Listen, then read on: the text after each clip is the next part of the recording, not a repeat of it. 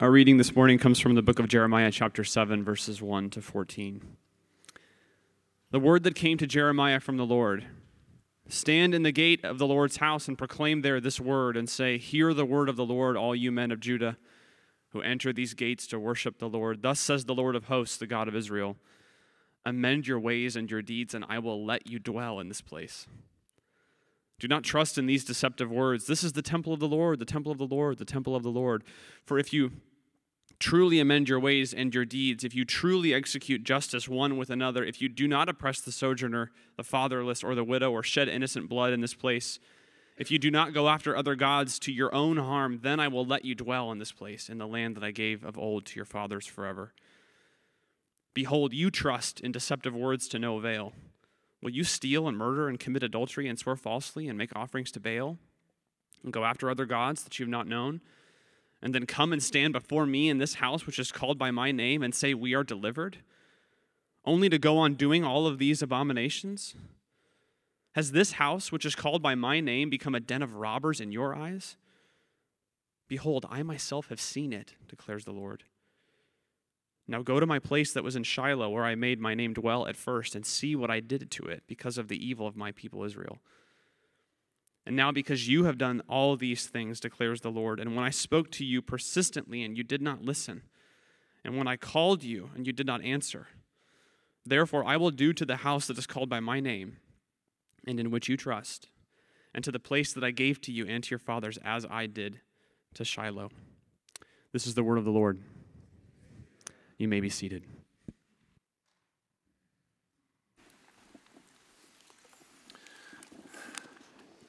Good morning and uh, welcome to Christ Community Leawood Campus. We're glad you're here. I'm Tom and uh, have the joy of serving on our teaching team and also want to uh, thank the Hope Center for the partnership over the years. It's a delight to serve with you uh, and I'm grateful for your good work. Well, the terrorist attack of 9 11 was clearly an unforgettable moment for most of us. I think most of us recall that fateful Tuesday morning and the incredible shock we felt as we watch the Twin Towers crumble before us. 9 11 changed our lives and it changed our nation. One of the things that emerged out of that is it introduced to us the idea, the uncomfortable idea, the unsettling idea, the unnerving idea of a threat assessment. I remember how scary it was to be in an airport when I encountered the latest update from Homeland Security of the threat assessment.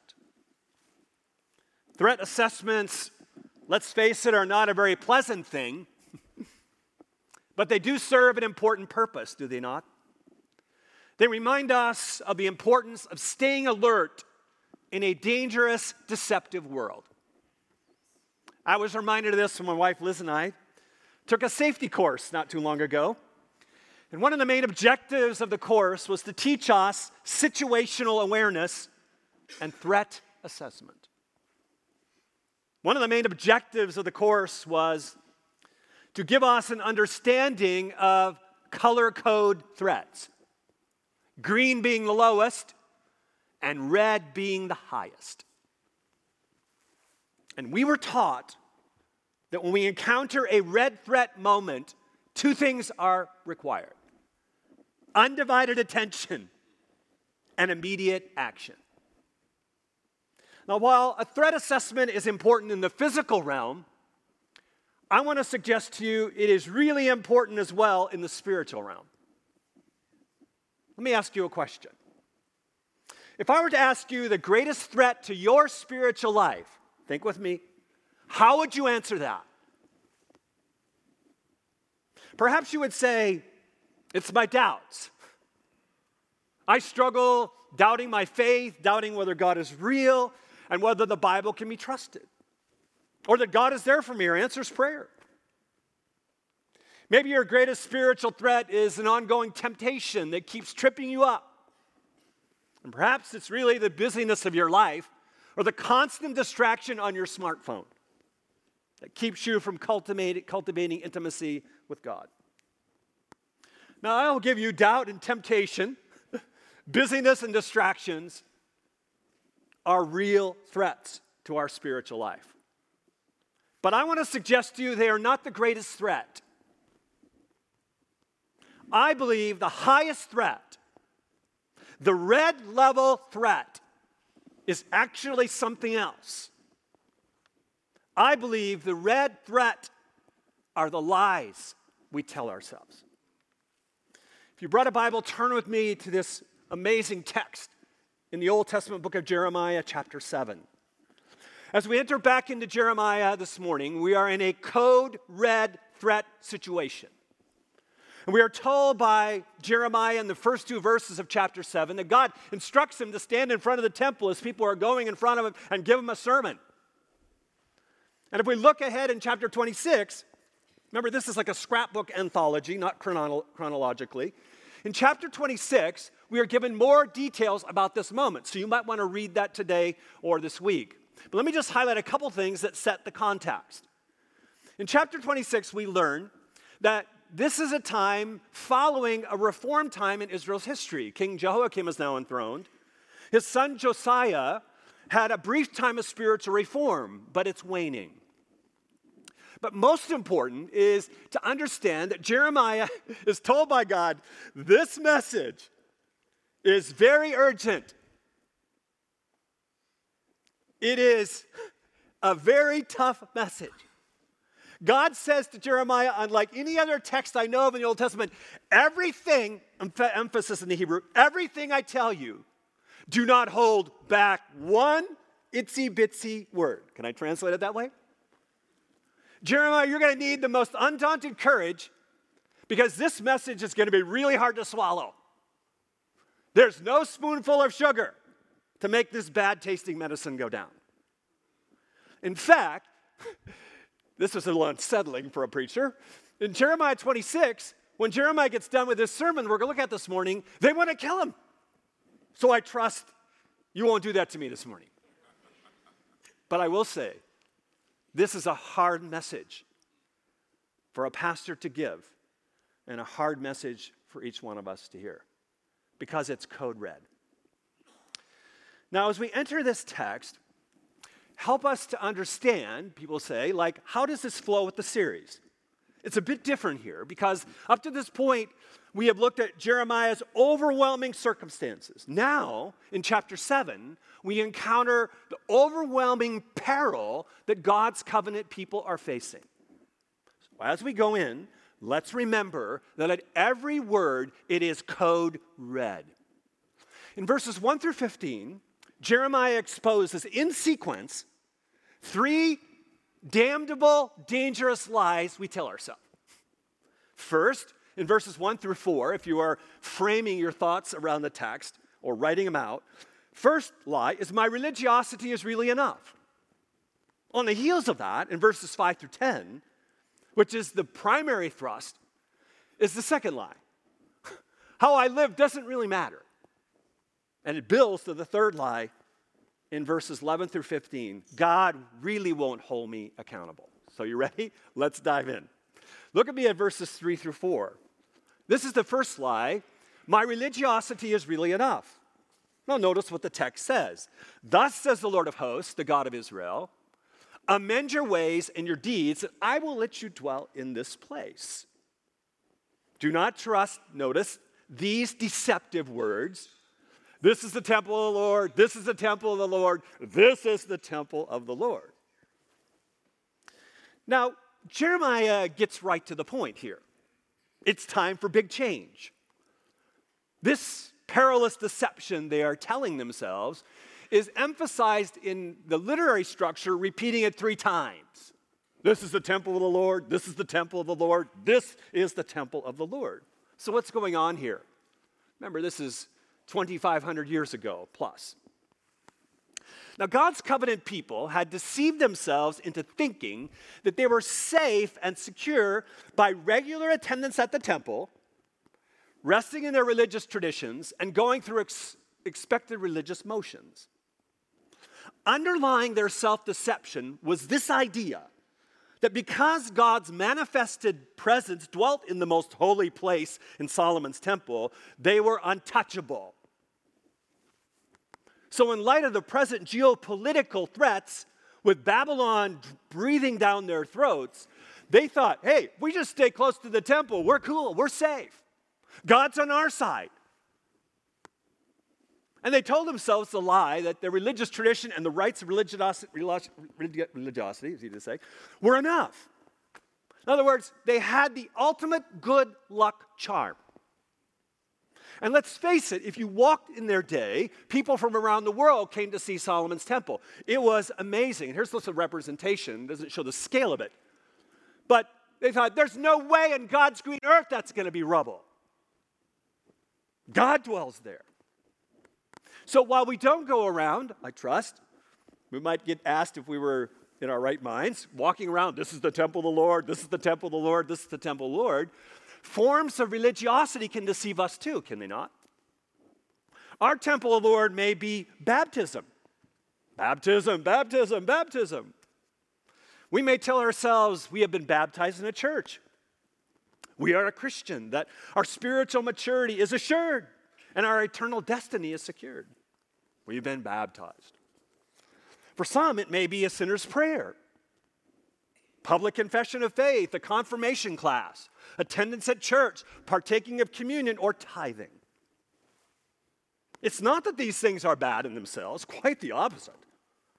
But they can be forms of religiosity, a kind of spiritual good luck charm, a merely going through religious motions without a heart and life change. And Jeremiah reminds us right at the beginning that religiosity in almost any form can be deadly and blinding. That's why religiosity devoid of true gospel transformation can be so perilous to your soul and mind. External religiosity without heart and life change is what Jeremiah is describing here in chapter 7. And it's what 20th century brilliant German pastor Dietrich Bonhoeffer, in his brilliant book that I recommend to you, The Cost of Discipleship, describes as cheap grace. And here's what he says Cheap grace is preaching forgiveness without requiring repentance. It is baptism without church discipline. That is what we mean by cheap grace, the grace which amounts to the justification of sin without the justification of the repentant sinner who departs from sin and from whom sin departs. And then he goes on to say cheap grace is not the kind of forgiveness of sin which frees us from the toils of sin. Notice, cheap grace is the grace we bestow on ourselves. Dietrich Bonhoeffer is saying, as Jeremiah is saying, just in a different cultural context, that cheap grace is a deceptive, subtle religious counterfeit. It is unlike the costly grace taught in Holy Scripture. And cheap grace is a distortion. It is a distortion, hear it carefully, where salvation in Christ and discipleship with Christ are, for all practical purposes, separated. Where profession of faith and obedience of faith are conveniently disjointed where the cross of Christ has little, if any, connection to the yoke of Christ. While cheap grace claims to embrace the cross of Christ, it is often unwilling to take up one's own cross and follow Christ, as Jesus demands. Someone described to me, I thought this was good, what cheap grace is like. It's like winning the spiritual lottery. Lottery winners, if you know, get all excited, right? And if I won the lottery, I would too. Right? They quit their jobs, they live a life of ease. It's like they've got it made in the shade. They are secure.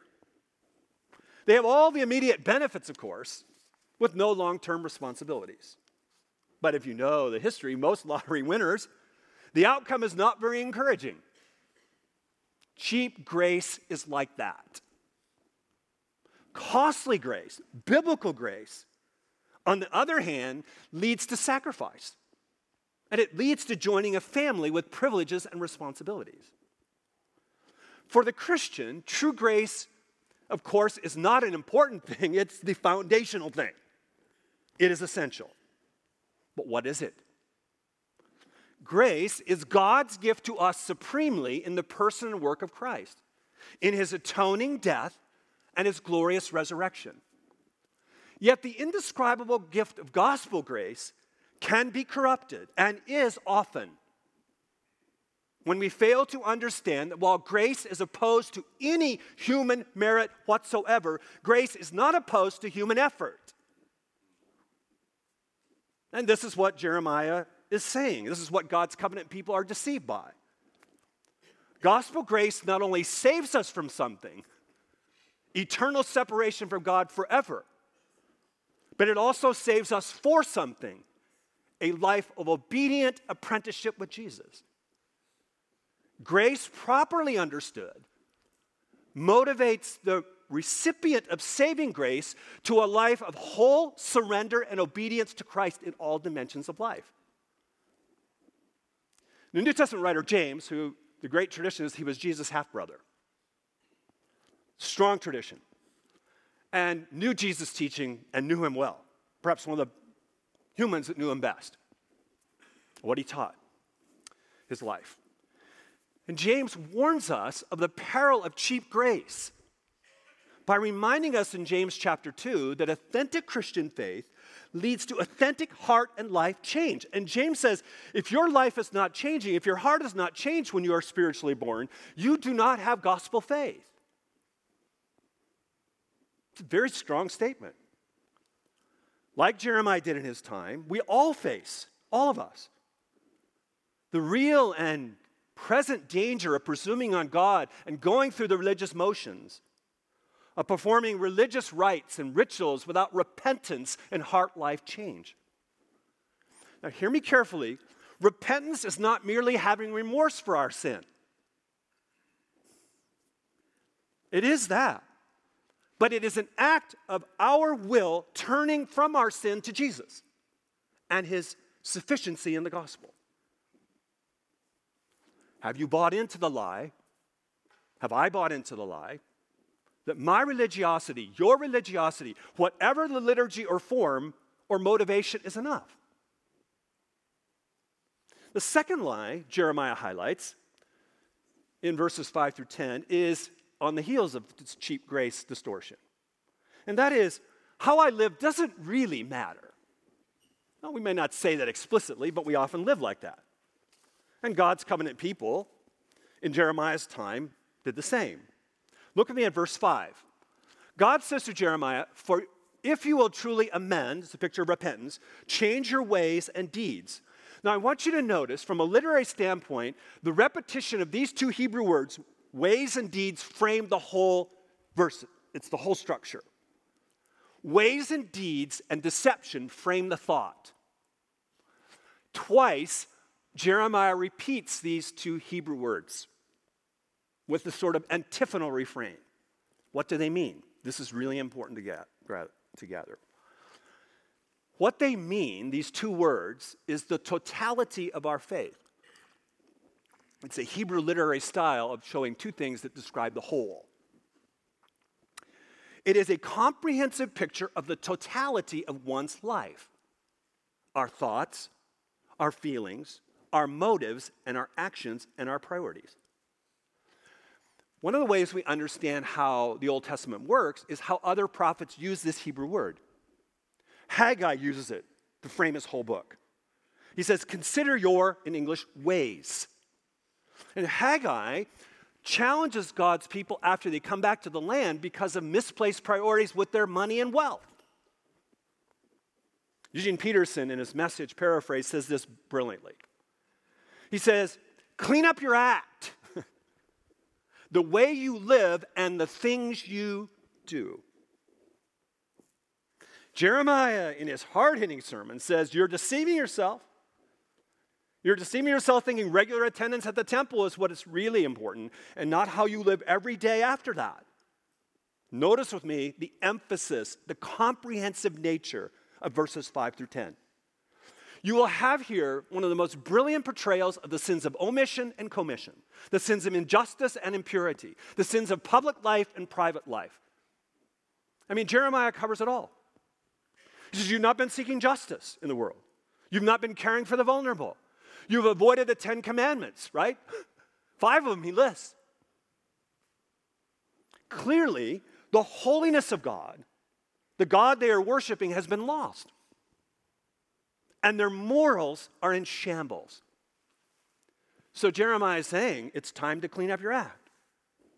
Now, notice how Jeremiah drives the point home with a thud in verse 10.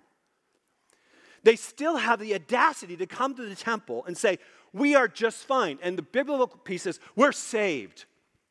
How often we hear that today, right? We're delivered, we're saved. What a perilous, false sense of security that is, or at least can be. It certainly was in Jeremiah's time. In other words, Jeremiah is saying, How can your vertical relationship with God be right if your horizontal relationships are so wrong? There's no convenient separation of those two, as Jesus will say in the Great Commandment, of course. So, God, through his servant Jeremiah, is saying to his covenant people and to us, You are deceptively compartmentalizing your life. You got a big Sunday to Monday gap going on here, fellas. You're living like Monday doesn't matter to God. But wow, does it matter to him? Because if our Sunday worship is too small, then we will not have a big impact tomorrow. At our recent Made to Flourish conference, we just had our first national conference. God blessed it in amazing ways. And one of my good friends in Detroit, Chris Brooks, amazing pastor in the urban center of Detroit, gave a powerful talk. Chris made a strong case regarding the American church's greatest peril, which I could not agree with more, as sad as it makes my heart. He said, quote, one of the biggest mistakes we make is seeing our lives as compartmentalized as opposed to seeing our lives as being far more integrated. So let's be honest. Don't we, don't I, have an uncanny ability to rationalize just about any sin? It's scary how I can do that. And I know it's scary for you. But isn't it amazingly also how adept we are at conveniently compartmentalizing our lives? I believe one of sin's greatest allies, one of greatest, Satan's greatest tactics, is for us to compartmentalize our lives. That our Sunday faith and our Monday life are not connected is one of the most prominent lies we often believe.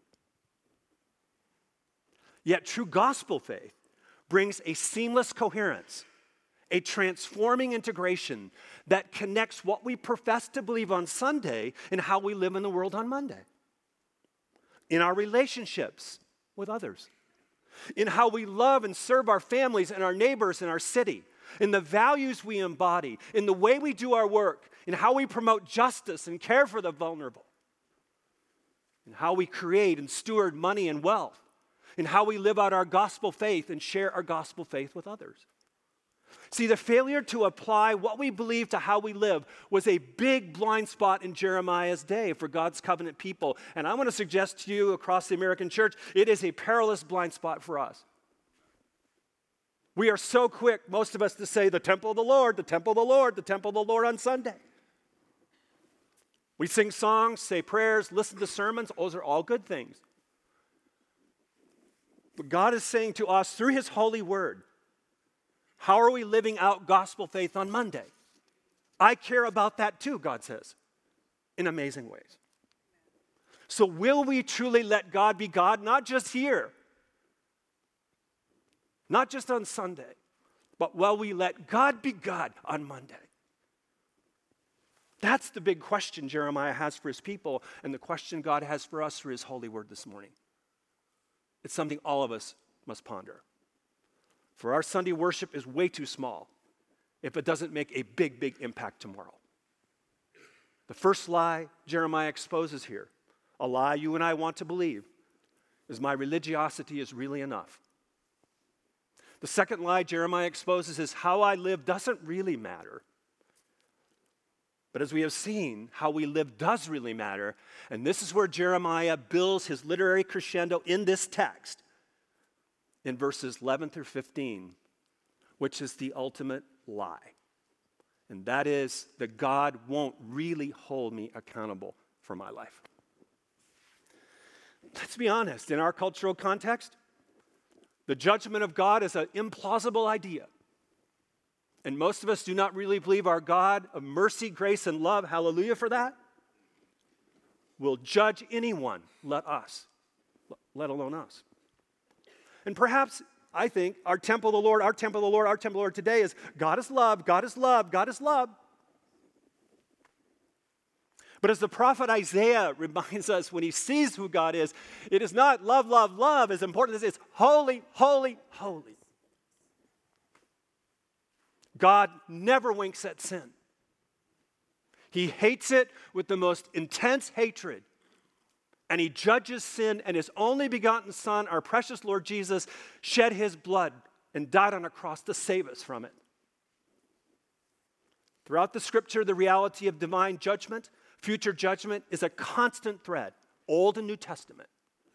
The writer of Ecclesiastes says at the very end, what is it? Fear God and keep his commandments, for God will bring every act of judgment, everything which is hidden, whether it's good or evil. God has not changed.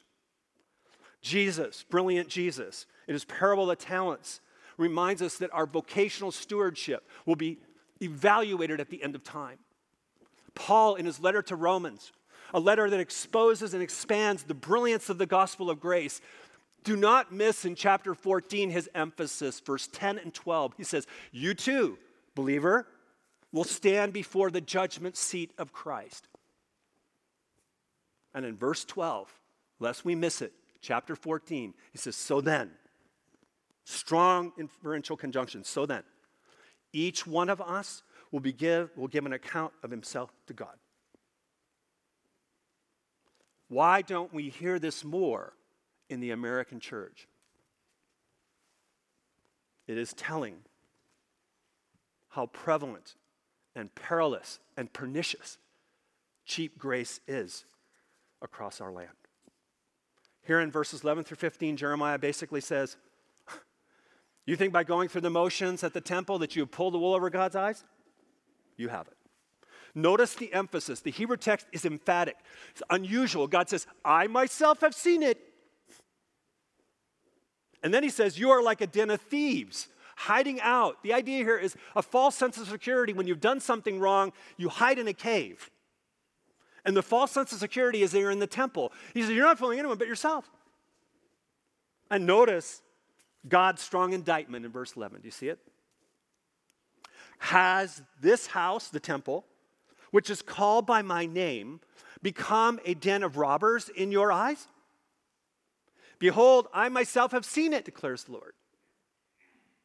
In other words, Jeremiah is saying, God's word, if you don't change your ways, I'm going to bring judgment on you like I did many years ago. And he says, Shiloh, the first place of the tabernacle where God's presence dwelled, I'm going to do the same thing to Jerusalem. And not only that, he says in 15, I'm going to cast you out of my sight. This is an intense message. If I'm faithful to the text, I can't go anywhere else and it has timeless relevance to us. Remember, the sermon, I warned you up front, is code red. It's like a parent seeing their child. I think we've all had that moment where they may almost lost, we can't find them, or they're moving toward a busy street. And you see them going toward a street. And what do you do? There is imminent danger a loving God is crying out with increasing volume, not in a sense of condemnation, but the text is one of loving urgency, offering God's people another opportunity for heart repentance and true hope. This is the same loving urgency that caused Jesus to weep over Jerusalem. And Jesus uses the imagery of the den of robbers in the New Testament when he confronts the false spiritual security and religiosity of the religious leaders. Wow. What Jeremiah, Jesus, and the rest of the biblical writers remind us, hear this carefully, is that authentic faith, gospel faith, leads to a heart change, a life and lifestyle that is fundamentally different in character, in motivation and action. In other words, a new birth, as Jesus portrays in John 3 from above, is made possible by the Holy Spirit and it leads to a new life in the Holy Spirit. Our Sunday worship is just too small if it doesn't make a big impact tomorrow. Christ calls all of us to a life that worships Him everywhere. So, Jeremiah brings to us a spiritual threat assessment. And I want to suggest three questions that I am pondering in my own life that I challenge you to ponder in application this morning. First is the question What lies have you been telling yourself? Okay? The most perilous threat to your spiritual life, I believe, and Jeremiah seems to be saying in this text, are the lies we tell ourselves. So, what lies are we believing? Are we believing that your past or present religious practices assure your eternal destiny and spiritual maturity? That the sins of your past or present are just too much for God to forgive? Or that somehow you can merit God's favor through the things you do or don't do? Or that you live and work on Monday and how you do doesn't really matter that much to God? How you treat others at school, at work, or in your home?